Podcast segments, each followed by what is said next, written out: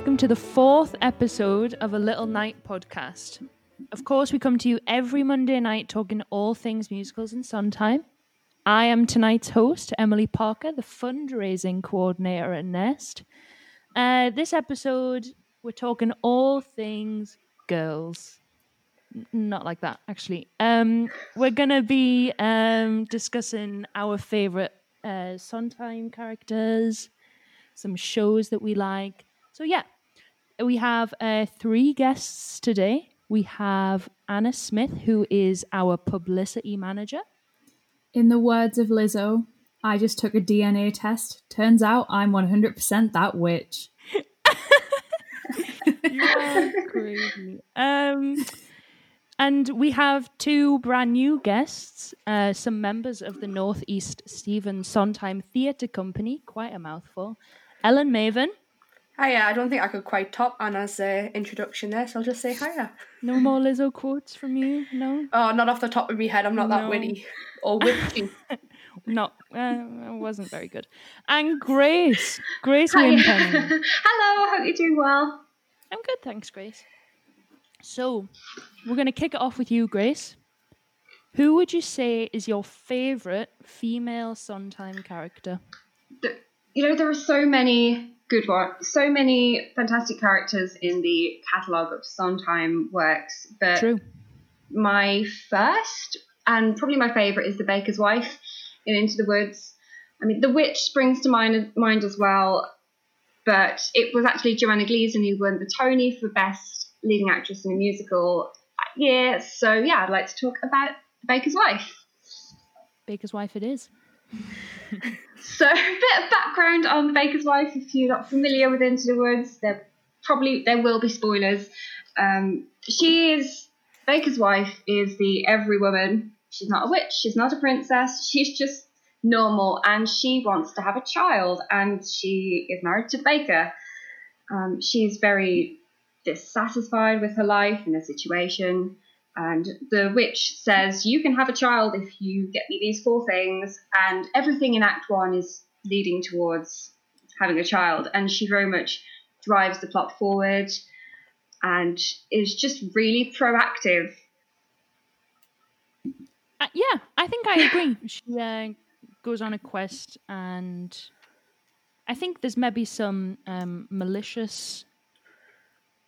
maliciousness. Is that a word? Yeah, mal- I think it's malice. But yeah, there's Malice. definitely Malice. some. She's definitely not above using deceit to get what she wants. yeah. Um, she, when she meets Jack in the woods with the baker, she literally says, "You know what? We will buy the cow for these beans, and these aren't just any other beans. These beans are magical." And uh, she, she doesn't know that they are, uh, but yeah, she is. She's not beyond doing things that are immoral to get what she wants. When she gets the hair from Rapunzel, she literally fakes her identity. She puts on the voice of the prince and says, Let down your hair to me, Rapunzel. And then she actually injures her when she's getting the hair, uh, which is it's hilarious. But you're thinking that's that's not okay. Um, but you know she, she gets the child, so so at the end of that, justifiable? I think she could have said sorry and explained. Um, I think that might have helped. But then when she meets Cinderella in the woods, she, you know, she tries to explain, and yet Cinderella is like, "Don't come near me, don't attack me." And she says, "I didn't attack you. I attacked your shoe." I there's a fine line, um, but yeah, she tries to explain, but it, it doesn't really go down that well. Yeah. I would, yeah, I think obviously spoiler alerts, the baker's wife dies. Shocker. Shocker. Um I don't know whether I'd say that her uh, her means justify the ends. Whoa, bring it back to the show. Um I don't Yeah, I don't know.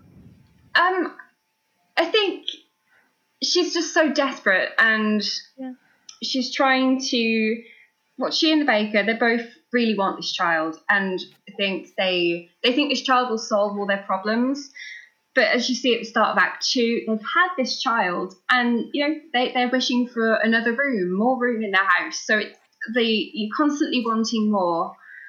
Um, I think there's a great there's a great quote which he says in the first midnight says you may know what you what you need, but to get what you want, to see that you keep what you have, what you have already. And I think that really that really rings true, especially at the moment. You've just got to be grateful for what you have. It's great to be aspirational and you know want another thing, but you know just just check in with what you have. That's a really good moral, I think, from Into the Woods. Yeah, I think I'd agree. Anna, do you have any uh, character that sticks out to you? I absolutely adore Petra from A Little Night Music. Yeah, Right. I think it's really interesting that she's pretty much silent the whole way through the show. She has like a couple of sung lines in A Weekend in the Country and a, probably a few other lines here and there. Um, but she's a silent character essentially. Um, and then you get to The Miller's Son, and you have a woman talking openly about like um, not wanting to commit and adultery and sex um, on stage um, set, you know, way back when that was not cool to talk about that at all. Um, in private with another woman, never mind on stage. Um, and I just think it's a really brilliant way of, you know, showing that women also have these thoughts and women aren't just um, ingenues or um, I don't know, mothers. There are, you know, there are women in every role in society, and it's so rare that you you see that on stage anyway. Never mind, like in the context of a little of a little night music, where it's, you know, in the age where the dinosaurs roamed the planet. True. All facts. All facts. Yeah. I think I've never really thought about it that way. I think that's a really interesting way to. I suppose you don't really focus on that as much, Yeah, but it was It's like definitely that- of the time that a little night music. Sorry, you go. Uh, it's like that outpour of emotion when you finally get to talk about something that you've wanted to talk about for a long time. Like when you meet someone with the same passion as you, and you're like, "Oh my god, you like RuPaul too? Let's talk about it for two hours straight."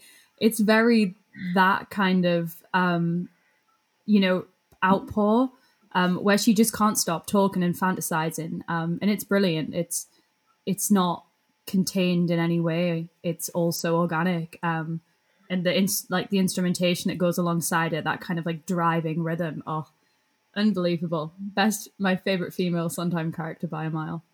It's like sometimes a genius or something. I don't know. It's Yeah, he's all right. perfect. perfect. Ellen, you've been very quiet over there. Do you have Oh. any any opinions to share? Um, I kind of agree, and it kind of segues nicely into um my character because the female. Well, I'm I was going to talk about Bobby from Company. She's like Ooh. my complete like. A company has been my favorite show for like years, and I was lucky enough to go and see it last uh, a couple Halloweens ago um, when it was the female revival.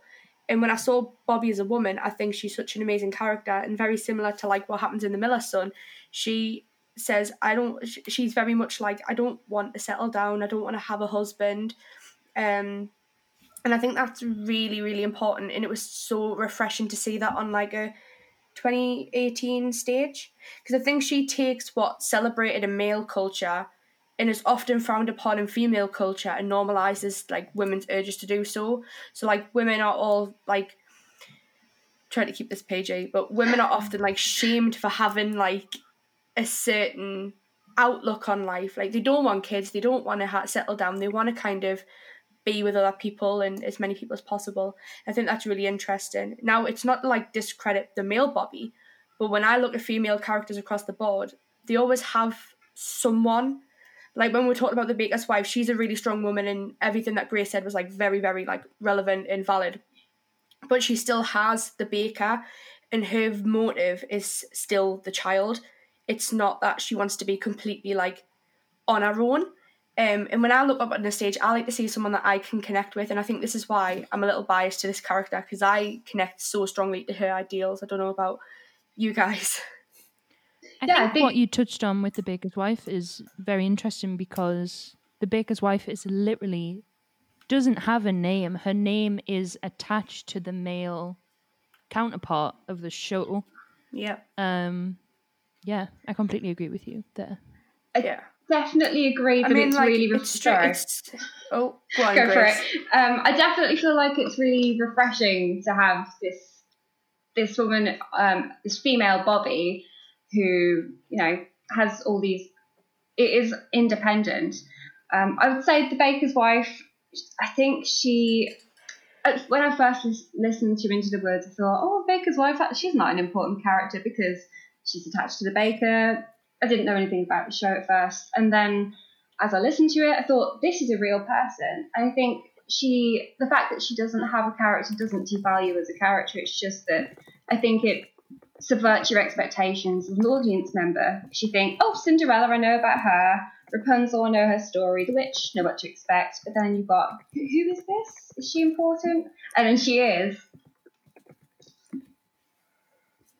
I think um, one thing about Company is it does really kind of subvert the female stereotypes. Like across all of its characters, you see, um, like Amy, when you think of someone, you know, getting ready for their wedding, you you hear the saying "cold feet," um, but you really see what that means with Amy. Um, and same with Joanne. You you see these like rich middle class couples. You think, oh God, I hope that's me when I'm like I don't know 45, 50.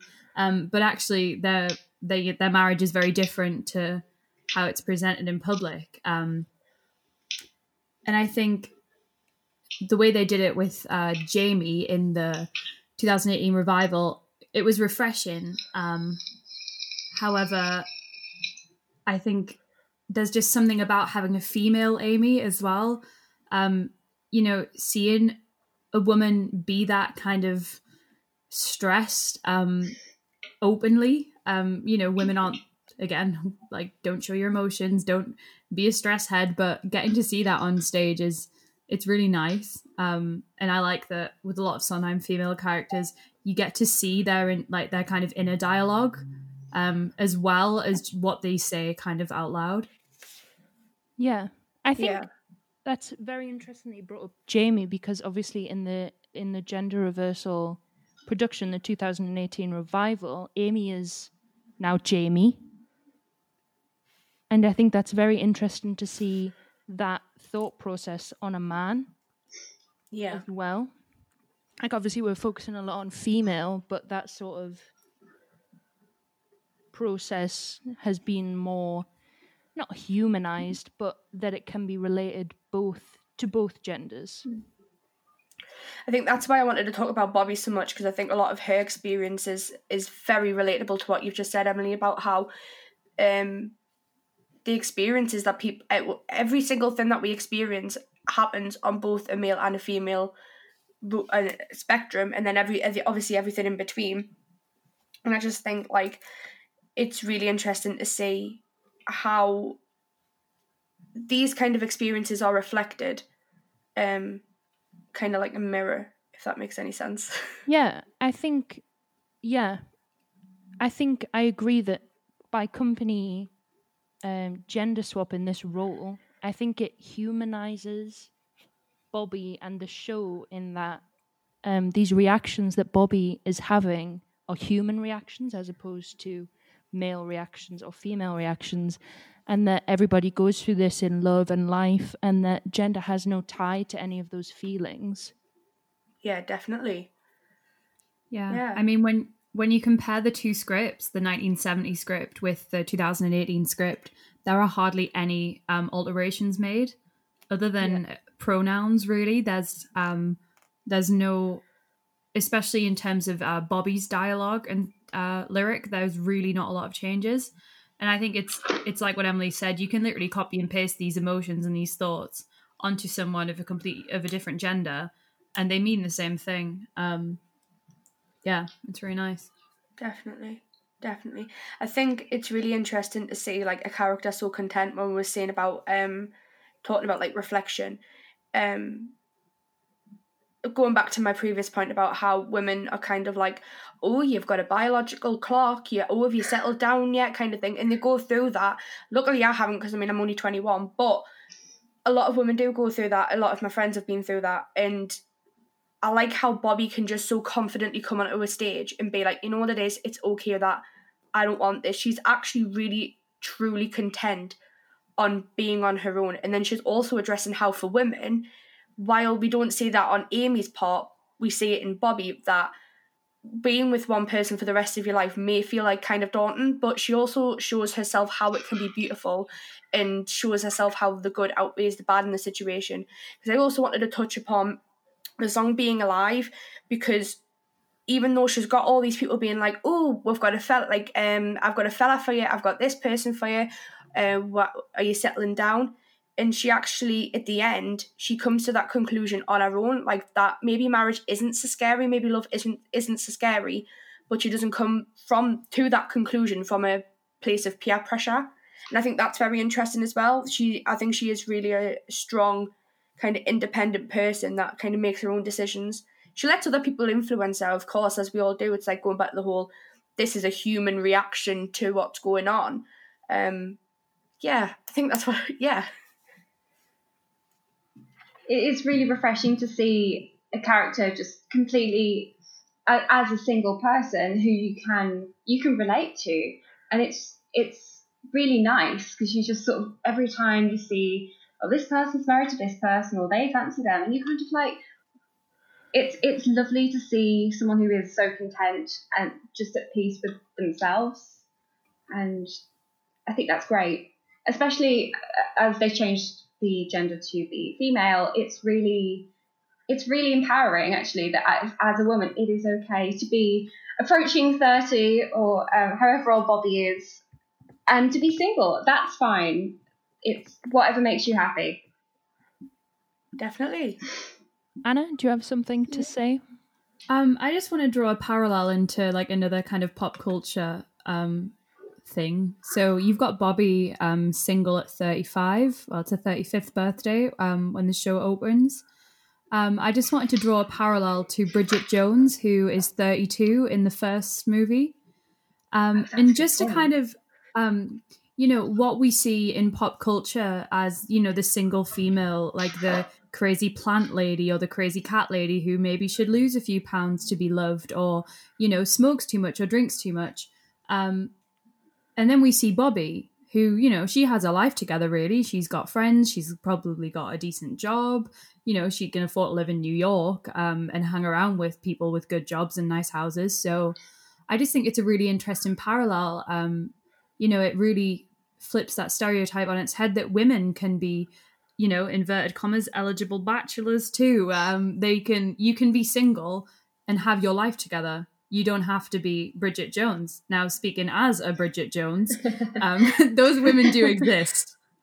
But, um, you know, there are women out there who you can be happy and successful without, like, and be single. And for a lot of women, meeting someone else is a bonus and like an add on to their life and not the end goal. And I think that's something that is highlighted really well in the 2018 adaptation.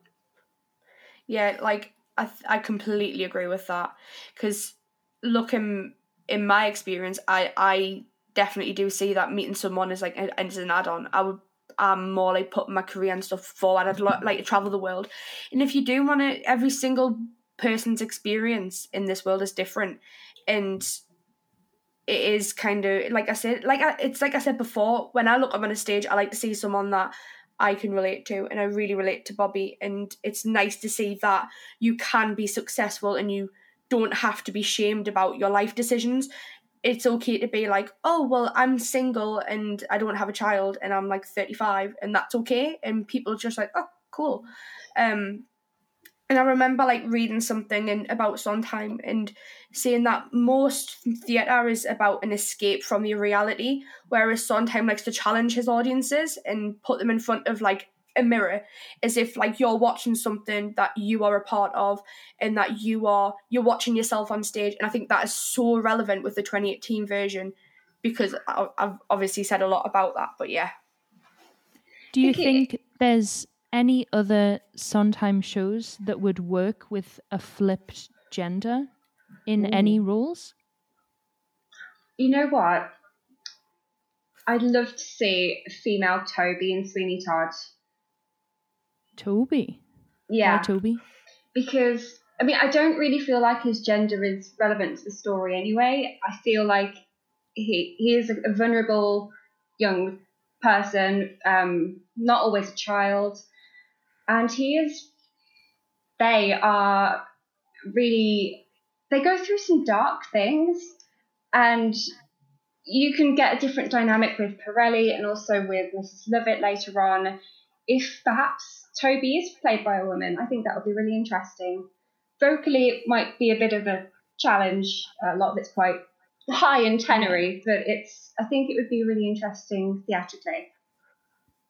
Anna? Yeah, the first time I performed in Sweeney Todd, um, the actor who played Toby was trans, um, and it was really, it's really interesting because um, there was no, there was at no at no point being another actor in the show did I ever question that decision. There was, I think, a role like Toby. Um, it's all about, like you said, that vulnerability, um, and the the kind of edge to him. There's uh, or her or they. There's no real need for the the gender to be specified in any way. Um, yeah, I think it really worked, and I think that's something that can be brought forward into a lot of theatre where a trans actor can play a trans character and not have to. It doesn't have to mean anything. They can just exist in the world of the play. Um, I think it goes that- back to it is what it is. It goes back to the characters being like having human relations as opposed to those being tied to gender, I think. Yeah. Yeah, definitely. It's like that mirror that I just said before. Like there could be it, somebody who is perhaps non like because we're talking about Toby here as if like his gender like their gender doesn't like matter. Could be like a non-binary person sitting in the audience and being like, oh, them their their gender or their how they identify is completely irrelevant to their story. And I think that's kind of it's kind of beautiful. I think. Yeah. I think it can Yeah. be a, a lot of the time, especially as a woman, your your physical appearance can across musical theatre and the media and the whole uh, in general, your physical appearance is often a plot point. Um, as someone who has been overweight, that's all. It means that in a lot of conventional musicals, that's always going to be a plot point. You're going to be the Tracy in Hairspray. You're not necessarily going to be a character where weight is irrelevant. It's really, it, it really is, uh, particularly for women. I don't feel that, I feel that there is a massive double standard in musical theatre with physical appearance and women. And it's so frustrating, but it's great that we're talking about it. Yeah, definitely. I think this runs uh, into my idea of how amateur dramatics use gender. In that, when I was uh, younger, um, there was a lot of shows that we did. We did Joseph, we did Seven Brides or Seven Brothers, um, and in all of these shows, I played males as like a nine-year-old girl who was still trying to work out what what our place was in the world and I was extremely tall and I think that kind of just pocketed me into well you're tall you don't fit along the girls in the show you can play older characters you can play male characters um yeah. Do you have any experiences of playing men as children I definitely do. I definitely Yeah. do. Even even like when I'm having a look at like um I've just finished my three years of training at uni and looking at even just something as simple as n- being in like a dance class and doing dance performance. I've I was always like all the short petite girls, not to say that there's anything wrong with them, but it just so happened that the shorter petite girls were put with the boys in the class. We only had about six or seven boys in our class. And then I would also be a made like one of the boy the boy part in the dance if it was like a partner dance. And I would always be that. And I was I remember like asking my dance teacher and I said is there any chance I could like you know like I could be partnered with the boys? Because there was a, there were boys that were taller than me. And I would so it was just a bit confusing for me. And I just basically said like is there any chance that I could get the opportunity to play a, a, a, like the girl kind of part. And she was just saying like, oh, it's because of your height and your build. There's just girls that are more suited it to it. And I think that is such a toxic thing, personally, because like I like as a woman, I am valid. I am a valid person to play anything I want to be, whether it is a man's part in a dance or a woman's part. And I think it's very kind of toxic to say, oh, well, you're a certain, going back to what Grace said about like size and stuff like that, I think it's quite not okay to be like, oh, well, Emily, you're a certain height, so you have to play this role and you haven't got a say in the matter. Because who, going back to our recent production of um, Merrily We Roll Along, I am shoulders above uh, Matthew College, who played Frank. I am like, we're completely two different sizes. But on stage, who's to say that that dynamic didn't work with me as Beth and him as Frank? I think, I yeah, yeah. what does think, anyone else think? I think obviously uh, there's many logistical problems about like younger where I came from. There was not that many boys, um, and obviously in your dance class there's not that many. There wasn't. There was like seven boys. Did you say? Yeah. But, um, yeah, I definitely think there's opportunity for everyone to learn how to be a girl and learn that element. Even the boys. Theater. Yeah, even the boys if they want to. Anna? I think um, one thing for girls, it really what Ellen said about like the dance teachers being like, oh well, they're better suited to the role. Those things really embed ideas into your head, um, so I'm five foot like three, if that. I am not very tall. Um, and I grew up really quite skinny. Um, and I would still be put like as a boy, um, because there were girls who were skinnier than me. Um, to the point where now I am one of the shortest people in my class. And I automatically, when we go to do partner work, I will make myself a boy just like out of default because I think like, oh well, I was told that one time when I was nine that I was too heavy. Um, so I'm gonna put myself as a boy so I don't have to face that like rejection. Um, same with when we did Shakespeare.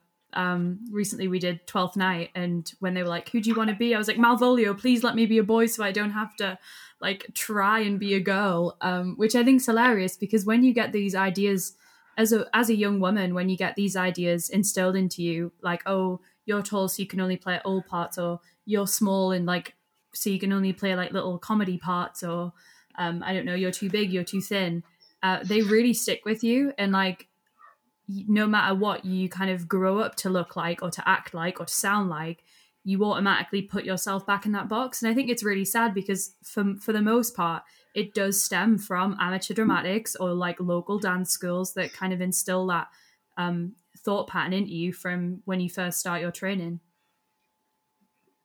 Yeah. Ellen? I think that is such a relevant point. I think it is so valid because even when like through when I when I've been doing stuff like stuff at uni, stuff with other amateur dramatic groups, I've always been like put into that box. And I think my first kind of female esque role would have been in Chicago when I was one of the the Merry Murderesses. And I remember getting the role and I was like, I can't do that. And then I did it. And then I got the role of Gussie originally in the uh, in the show that we've just done, Merrily We Roll Along. And I remember like getting that role with like alongside Emily when we were double cast back in the back in the OG days where and I was thinking, how am I gonna I read the script how am I gonna play that? The least sexy, the least feminine person on the planet. How am I gonna play that? And it stems from it's not a fact that I am not feminine and I am not sexy, it's the fact that I don't have the experience or lack of experience of playing those kind of roles and being that kind of person. And it kind of made me into I mean I'm wearing a dress right now, but like I I do I would go for a pair of pants rather than a dress because that's just the box that I've been fitted into that I am like a more masculine person and with a more masculine build and a masculine height. I mean, I'm only five foot eight. I'm not. I'm not like massive. yeah. Thanks. oh, yeah. Great. I wanted to say that uh, go back to when you're young and you. I went to a girls' school from the age of eleven and did played lots of male roles. But I think when you are a teenager, you are you're always thinking. Well, personally, what I was thinking was, what does everyone else think of me? Why why have I been cast in this role? And actually, I think when you are young, especially, it can be another barrier to stop you relating to a character. Like even when you're reading a book in English lessons together, some like someone in the class had to read the male role, and it was kind of a barrier mentally. There was nothing wrong with doing it, but when you were just between the ages of 11 and 18 and you're thinking oh what's everyone think what is it because i have big shoulders like why am i playing this man? And it was always the same and it was always the female roles who were chosen first. And it was just really tough to um, have the confidence to go actually i want to play this role and i can relate to this. Say jack in into the woods. You could you could say, oh yeah, I'm going to play uh, this this role, or I'm going to read it in rehearsal, and there's nothing wrong with doing that. But I think you get really uptight and self-conscious, especially as a performer, because you're constantly judging. you're constantly compare when you go to auditions. You're going to be up there with people who look like you, and it's a real. You can it can get quite. Um, it, it can be quite easy to be quite uptight and um, aware of how you look and you just think this is me this is how i am i'm going to read for this role and my physical appearance and my gender doesn't limit what i can do Yeah. I, that was a uh, rant I think on that point we should uh, we should wrap up the podcast. We're our over our time limit. Um. So yeah. Um. Thank you everyone for listening. Thank you to my guests for coming to chat with me. It got a bit deep, but I think it was a really insightful conversation to have. Actually, I really enjoyed it. Um. And we'll see you all next week for episode five. Bye.